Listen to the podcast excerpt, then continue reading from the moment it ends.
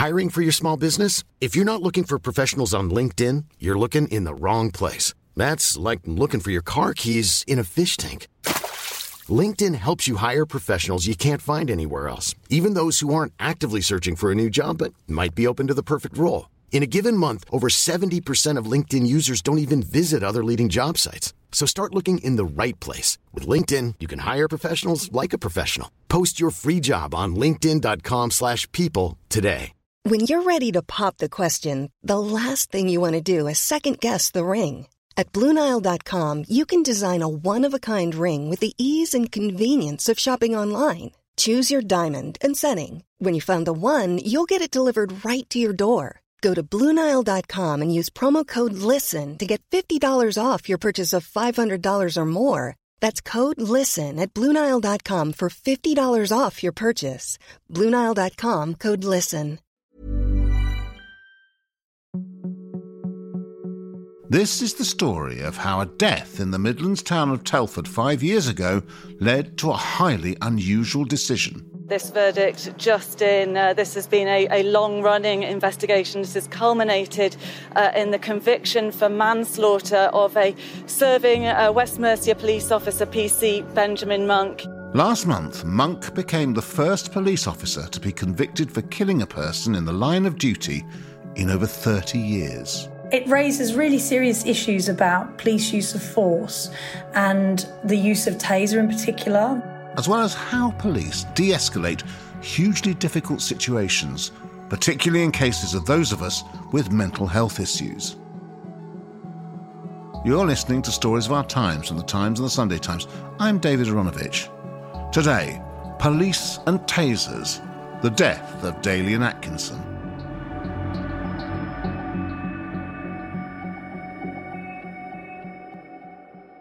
Before we begin, a warning. Today's episode contains descriptions of violence involved in a man's death, which some listeners may find distressing. Ask football fans of a certain age about Dalian Atkinson, and they'll recall a player of amazing talent who illuminated the game back in the 90s. As the former Liverpool player Alan Hansen put it on Match of the Day one evening, He's got it all. He's got He- he England can- potential too, He hasn't can he? be whatever he wants to be. Mm-hmm. He just got to go and do it. In the Premier League's inaugural season in 1993, Atkinson's mazy run from the halfway line, beating several defenders and culminating in a delicate chip over the keeper, won him the award for goal of the season. Atkinson. Chance to see his skill and pace. Saunders outside him. Atkinson going through on his own. Saunders to his right, tries a chip. And that's a superb individual goal by Dalian Atkinson. That's a goal fit to win any match, and he salutes the crowd as well. It was glorious, I've never forgotten it. Skill of the highest order by Dalian Atkinson. Who That's the most enduring image, and he's best known for his time at Villa. Times crime and security editor Fiona Hamilton tells us what happened next. He had a playing career that took in five countries. He played for England B. He was part of the team that won the League Cup in 1994. And he broke ground really later after his career in England when he moved to Real Sociedad, a historically very conservative Spanish team, and they just removed their policy of only using players from the Basque region. And he was their first black player, so he became very well known for that. In 2001, at the age of 33, Atkinson retired from football. He set up a football agent's business that was called Players Come First. The business was dissolved in 2015 with liabilities of more than £80,000 and his mental health really declined. And unfortunately, he had quite serious health problems as well. He, he suffered heart and kidney disease, high blood pressure, a, a multitude of issues. So, a great career had become a situation in which he was having financial troubles and in which he was also mentally troubled and suffered poor physical health. That's right. And his mental health had declined to the point that in the days before he was killed by a police officer, he had premonitions that the police were going to kill him. He also talked about being killed by the NHS. So there was stuff going on in his life. It was a difficult time for him.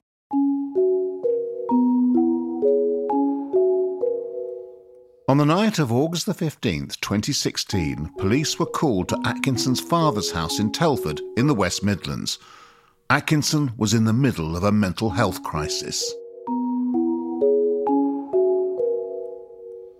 He'd been calm that day. He'd, he'd, been with his girlfriend and he was planning to go for his dialysis treatment for his kidney condition the next day at a hospital in Cheshire.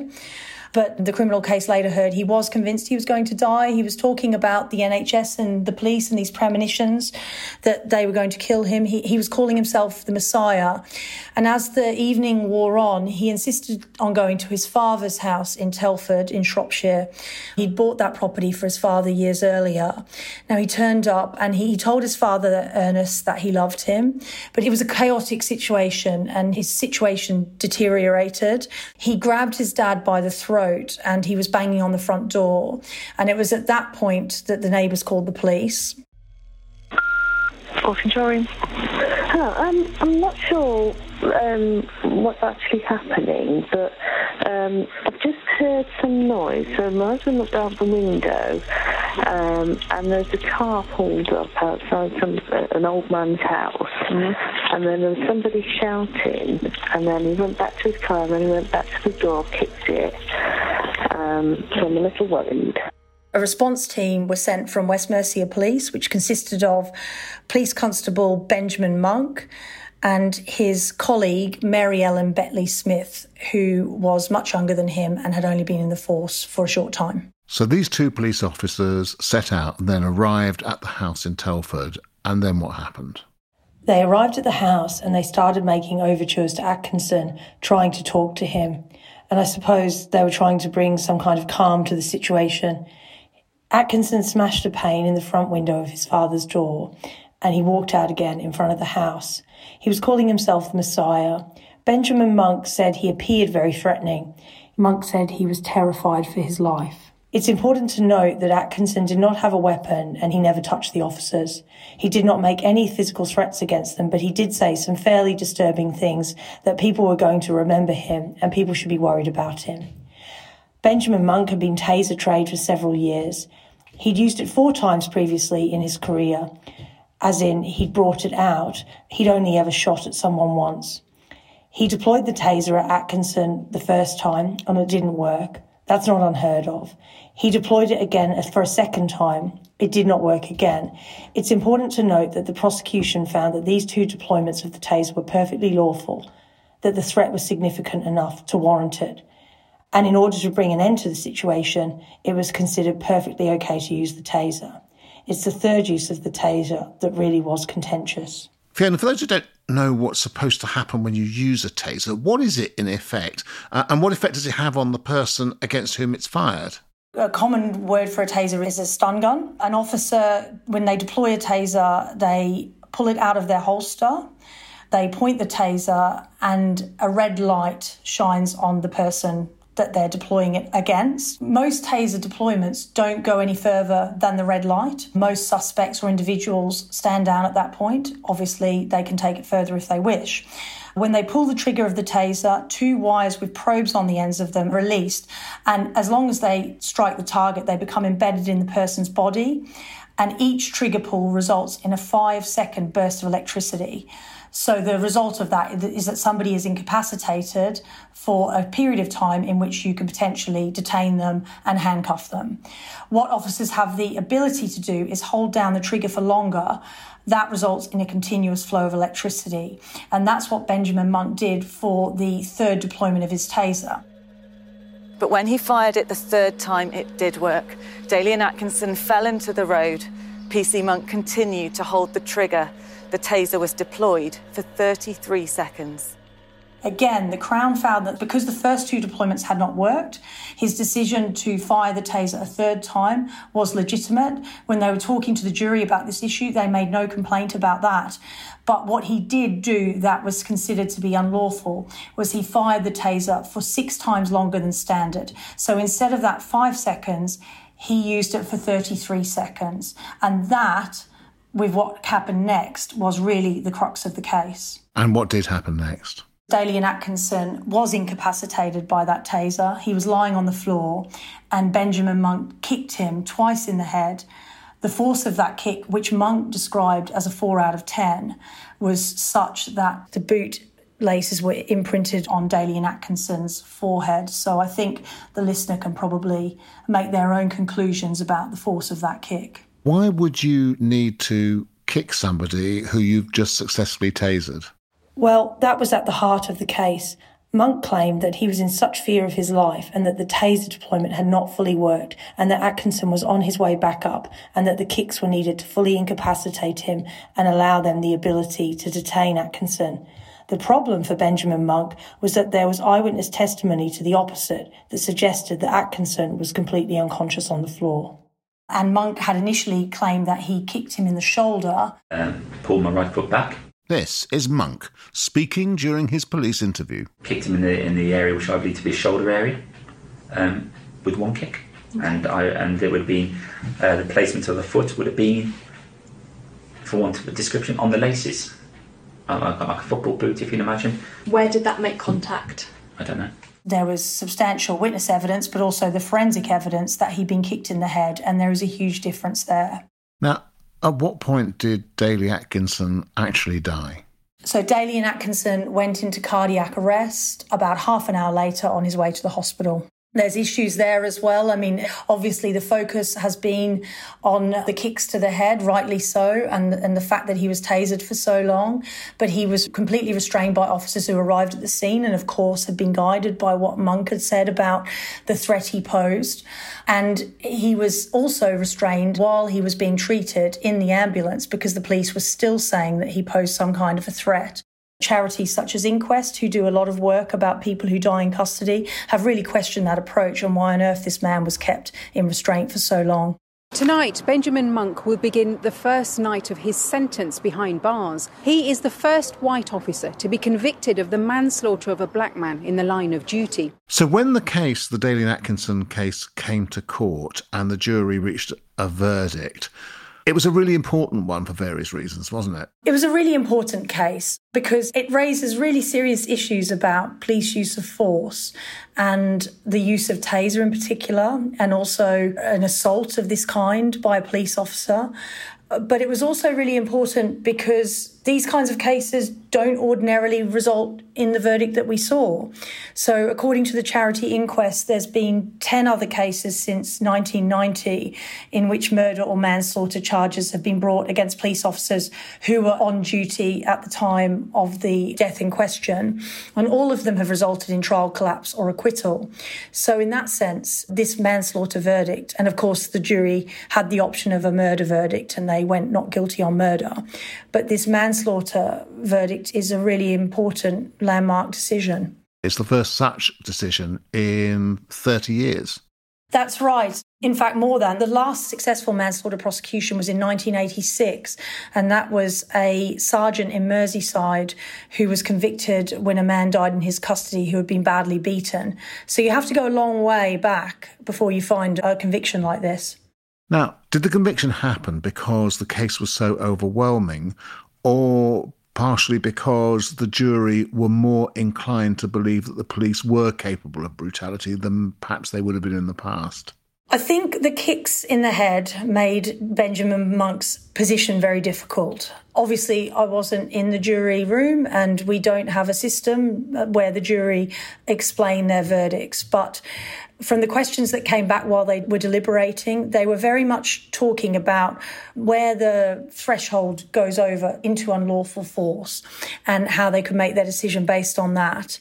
And the prosecution had certainly argued that the use of taser was unlawful, but for him to have kicked him twice in the head with such ferocity, I think must have surely clinched it for that jury. What did the defence try to argue by way of uh, mitigation? The defence was very clear that he was in complete fear for his life, that he felt very sad later on to discover that Atkinson had died but that in that moment he was utterly terrified and he did what he did to try and protect himself, his colleagues, and the general public, as in the neighbours who were there. Of course, Bettley Smith, who is going to face a retrial on the assault charge, which will not happen for some time. Now, there was something odd, wasn't there, about the relationship between the two police officers? Yes, and this was a really crucial part of the prosecution case as well. It turned out that Monk and Bettley Smith had been in a relationship, and they'd been in a relationship for several months. It was never pointed out exactly when that had started. And the reason it was a key point of the prosecution was the Crown were arguing that Monk had been left to feel scared by Atkinson, had needed to protect Mary Ellen Bettley Smith, and that he had acted more aggressively in that situation than he would have in others. Now, he told the court that that wasn't the case, that he would have done the same for any female or male colleague, but it was certainly something I'm sure the jury would have considered and thought about and um, perhaps form part of their thinking.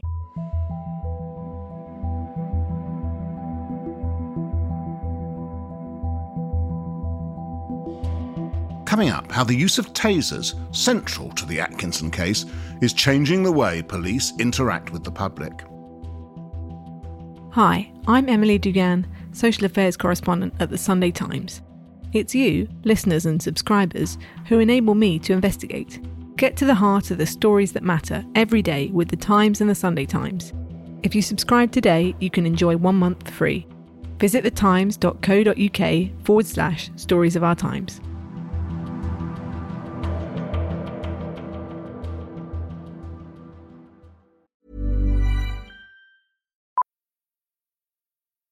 Millions of people have lost weight with personalized plans from Noom, like Evan, who can't stand salads and still lost 50 pounds. Salads, generally, for most people, are the easy button, right? For me, that wasn't an option. I never really was a salad guy. That's just not who I am. But Noom worked for me. Get your personalized plan today at Noom.com. Real Noom user compensated to provide their story.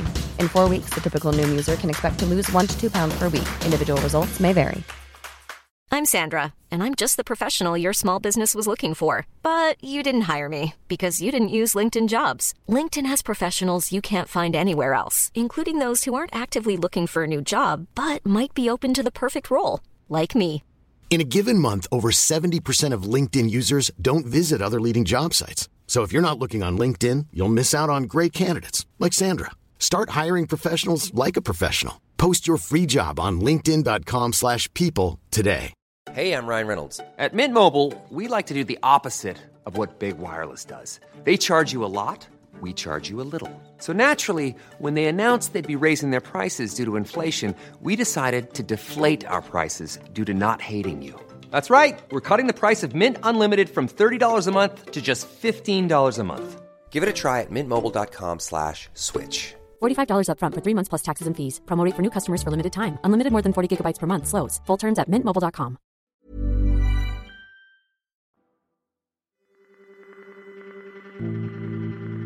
A significant factor in Dalian Atkinson's death was the use of the taser. Let's talk about that a bit now. How long have the police in the UK been using tasers? Police in London surround a man armed with a knife. When pepper spray doesn't subdue him, a taser is fired. Scenes like this have been becoming more familiar in the UK since police began using the weapon in 2003 initially in very small numbers. They were supplied as a pilot program to a few forces. And when that was successful, they had wider rollout. But initially, it was only to firearms officers. The idea was that Taser gave them a non lethal option of force. So if they were confronted with someone who was dangerous, they could use a Taser instead of a weapon, and the suspect would have much more chance of getting out of that situation alive over the past 20 years, there's been uh, a really, really big increase in the number of tasers used in England, Wales, and Scotland. They're increasingly used on the front line. We're by no means in a situation that every frontline officer is trained to use tasers. And certainly some officers, when you speak to them, say they don't want to have that weapon. Some of them feel that it's a bit of a barrier between them and the public. However, they would like to know that someone in their response team has that ability should the occasion arise. But we do have situations now in some forces and, and Northamptonshire where Nick Adderley is the chief constable springs immediately to, to mind where he has said that every frontline officer who wishes to have a taser can have one and they're in the process of doing that. Priti Patel, the Home Secretary, has been incredibly supportive of the use of Taser. She's offered a £10 million fund uh, a couple of years ago to help forces buy more. So it's something that we're seeing more and more of.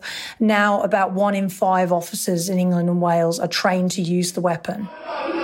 An attacker seemingly waves his knife in the air, having just stabbed a man.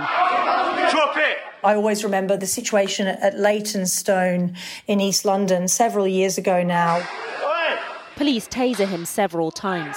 Eventually, the man falls to the floor. Where a terrorist who had severe mental health problems, he attacked commuters and he was brought down by a taser. And I always thought, well, if that had happened in the US, that suspect would have been immediately shot dead. Now, the issue there was those officers who did a brilliant job in disarming him and bringing the situation to a close very quickly with their tasers, they didn't have the options of firearms. They were local response officers who would never have carried a firearm in this country, and that's true to this day. But over the past year, there have been some scenarios that are very different to that, and they have raised concerns that perhaps tasers are being used too quickly by some officers in some situations. Well, that's what I was going to ask you next, really. If the original idea was, part of the idea was that it would mean that you didn't have to use lethal force in situations where you might otherwise do it, then there also becomes the problem that you might actually lower the threshold gradually by at which you decide to use tasers. So they go well beyond anything that you might have previously used a firearm for and they begin to go into the territory that you might previously let's say have used a baton for Yes, and you get to exactly the nub of the problem there. That is something that is being examined by uh, various bodies, including the Independent Office of Police Conduct, who are carrying out a, a quite wide ranging taser review at the moment. And there's a couple of cases for me that spring to mind. The first is early last year. There was a father who was driving erratically down the road in Manchester he pulled into a petrol station and he was with his young son in the car. He was confronted by a couple of officers at the petrol station it later transpired that the suspect was drunk, had used drugs, and he was going down the road at something like 70 miles per hour in a 30 mile per hour zone. There is absolutely no question that man needed to be detained. And in fact, he gave press interviews later on where he said he completely agreed he needed to be detained. And of course, there are serious questions for him on what on earth he was doing on that night.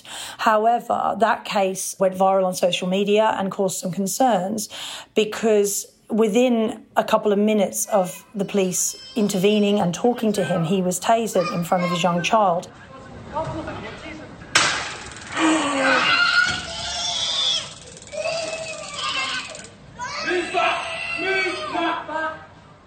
It's a really very distressing video where you can see the child crying and screaming, Daddy. And his daddy is being incapacitated by a stun gun.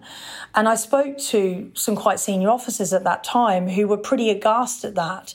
And what one senior former police officer said to me is, We are losing the ability to de escalate situations without resorting to force. And some officers will lift up that taser before trying to talk someone down, which was something that they were more adept at in the past.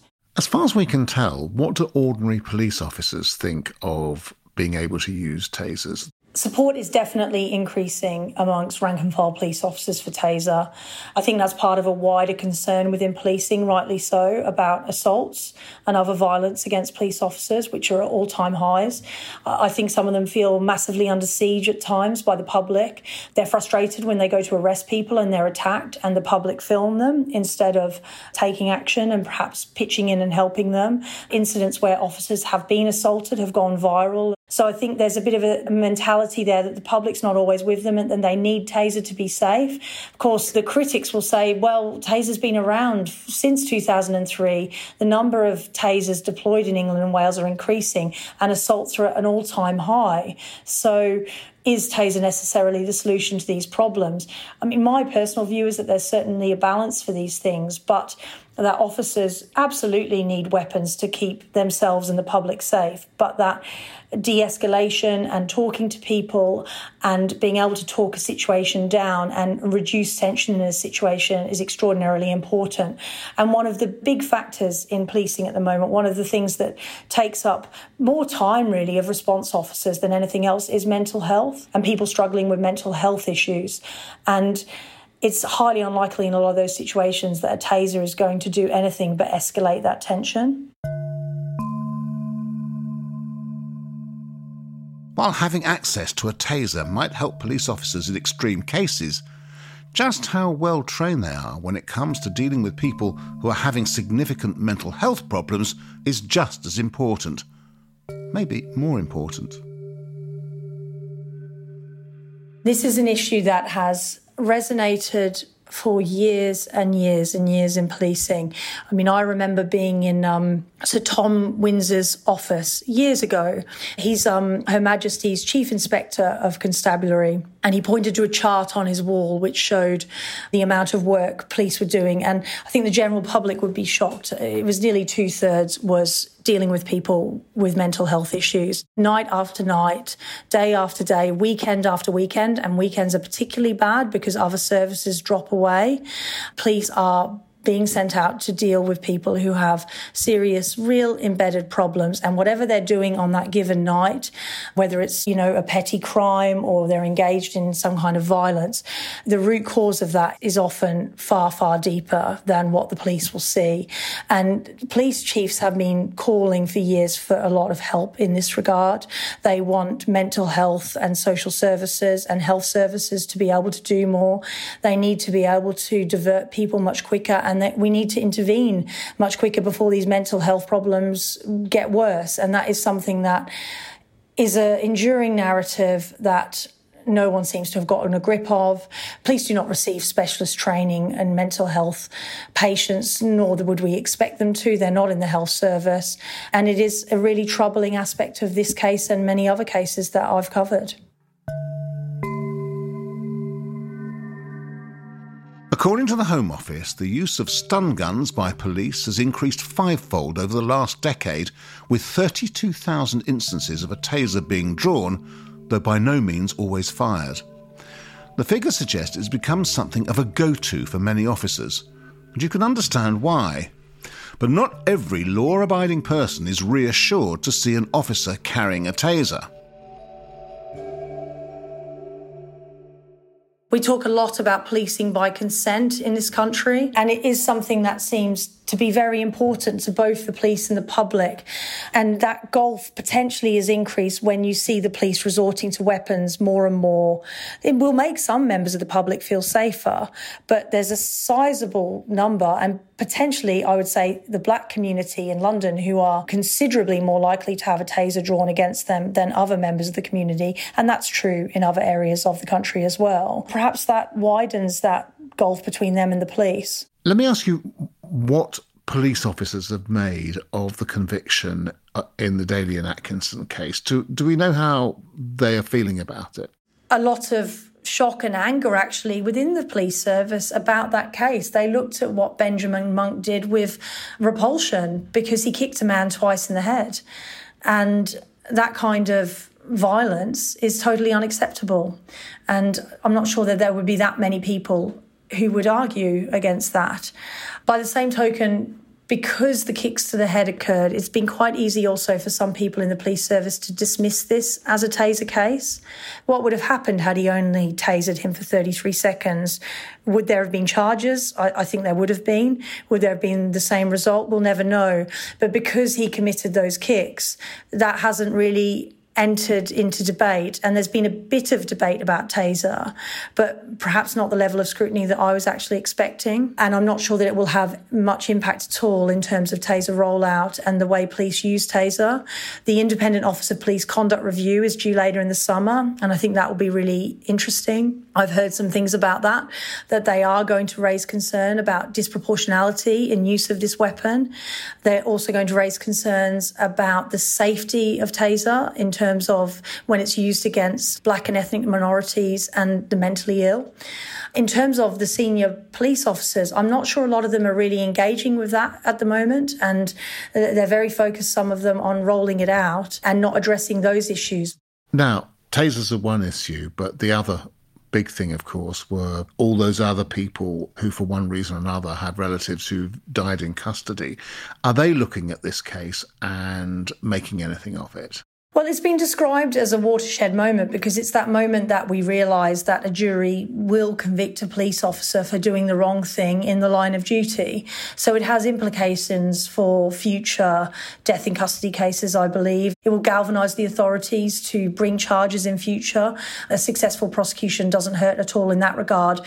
For people with historic cases, and like you say, there have been a lot of them, and there have been a lot of issues where people have died in custody and there's been disciplinary proceedings proceedings brought that have been dropped because they've they've run out of time because of poor investigation by the watchdog. That has meant that the cases have had to be dropped for various technical issues.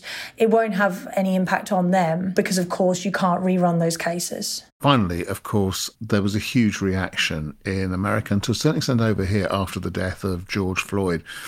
Did you feel that the trial was in any way influenced by those events, or do you think actually it didn't play into them at all? I mean, there's a lot of comparisons made about policing in this country to the United States. And whilst, I mean, I relish the opportunity to hold police forces to account here, that's my job, but I'm not always sure that it's a correct comparison. And I think there is a huge gulf between how police treat communities here and how they do in America, where we've seen such a huge number of fatal police shootings. However, the public consciousness must surely have been elevated in the wake of the George Floyd tragedy, and people are more concerned about disproportionality. You're eight times more likely to be stopped and searched in England and Wales if you come from a black or ethnic minority community. And that is something that must have been on the jury's mind when they were deliberating. But in the court case itself, they really did keep to the issues on that night and they didn't go any wider. Dalian Atkinson's family, of course, did raise the issue of George Floyd after the verdicts. The death of any person at the hands of the police is a tragedy but for the black community, recent events in the US and the lived experience of many people make this case particularly raw. They raised a very important point, which was that Dalian Atkinson was killed in 2016, and it took until 2021 to get a conviction, which is an extraordinarily long time for a family to wait for justice. The past five years has been an incredible ordeal for Dalian's family. We knew years ago about the terrible in- injuries inflicted by PC Monk on Dalian, but we have been unable to talk about them due to the criminal process. And that does say something about our system and how the cogs turn extremely slowly indeed.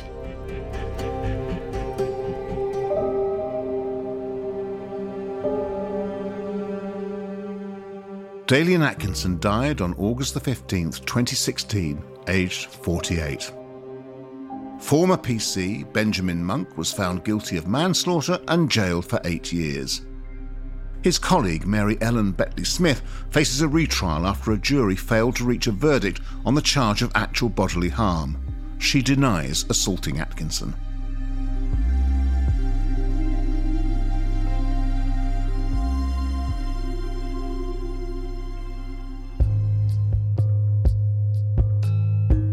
You've been listening to Stories of Our Times, a podcast brought to you thanks to subscribers of The Times and The Sunday Times, with me, David Aaronovitch, and my guest, Times crime and security editor Fiona Hamilton. You can read more of Fiona's work at thetimes.co.uk or in print. The producer was Edward Drummond, the executive producer is Poppy Damon, and sound design was by Volkan Kiziltug.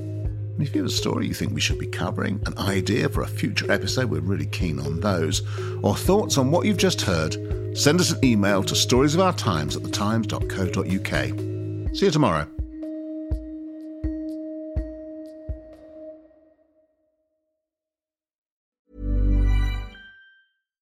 Hi, I'm Daniel, founder of Pretty Litter. Cats and cat owners deserve better than any old fashioned litter. That's why I teamed up with scientists and veterinarians to create Pretty Litter. Its innovative crystal formula has superior odor control and weighs up to 80% less than clay litter.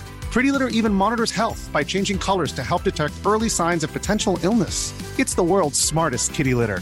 Go to prettylitter.com and use code ACAST for 20% off your first order and a free cat toy. Terms and conditions apply. See site for details.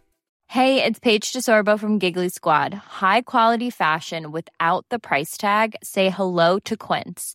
I'm snagging high end essentials like cozy cashmere sweaters, sleek leather jackets, fine jewelry, and so much more. With Quince being 50 to 80% less than similar brands. And they partner with factories that prioritize safe, ethical, and responsible manufacturing. I love that. Luxury quality within reach. Go to quince.com slash style to get free shipping and 365 day returns on your next order. Quince.com slash style.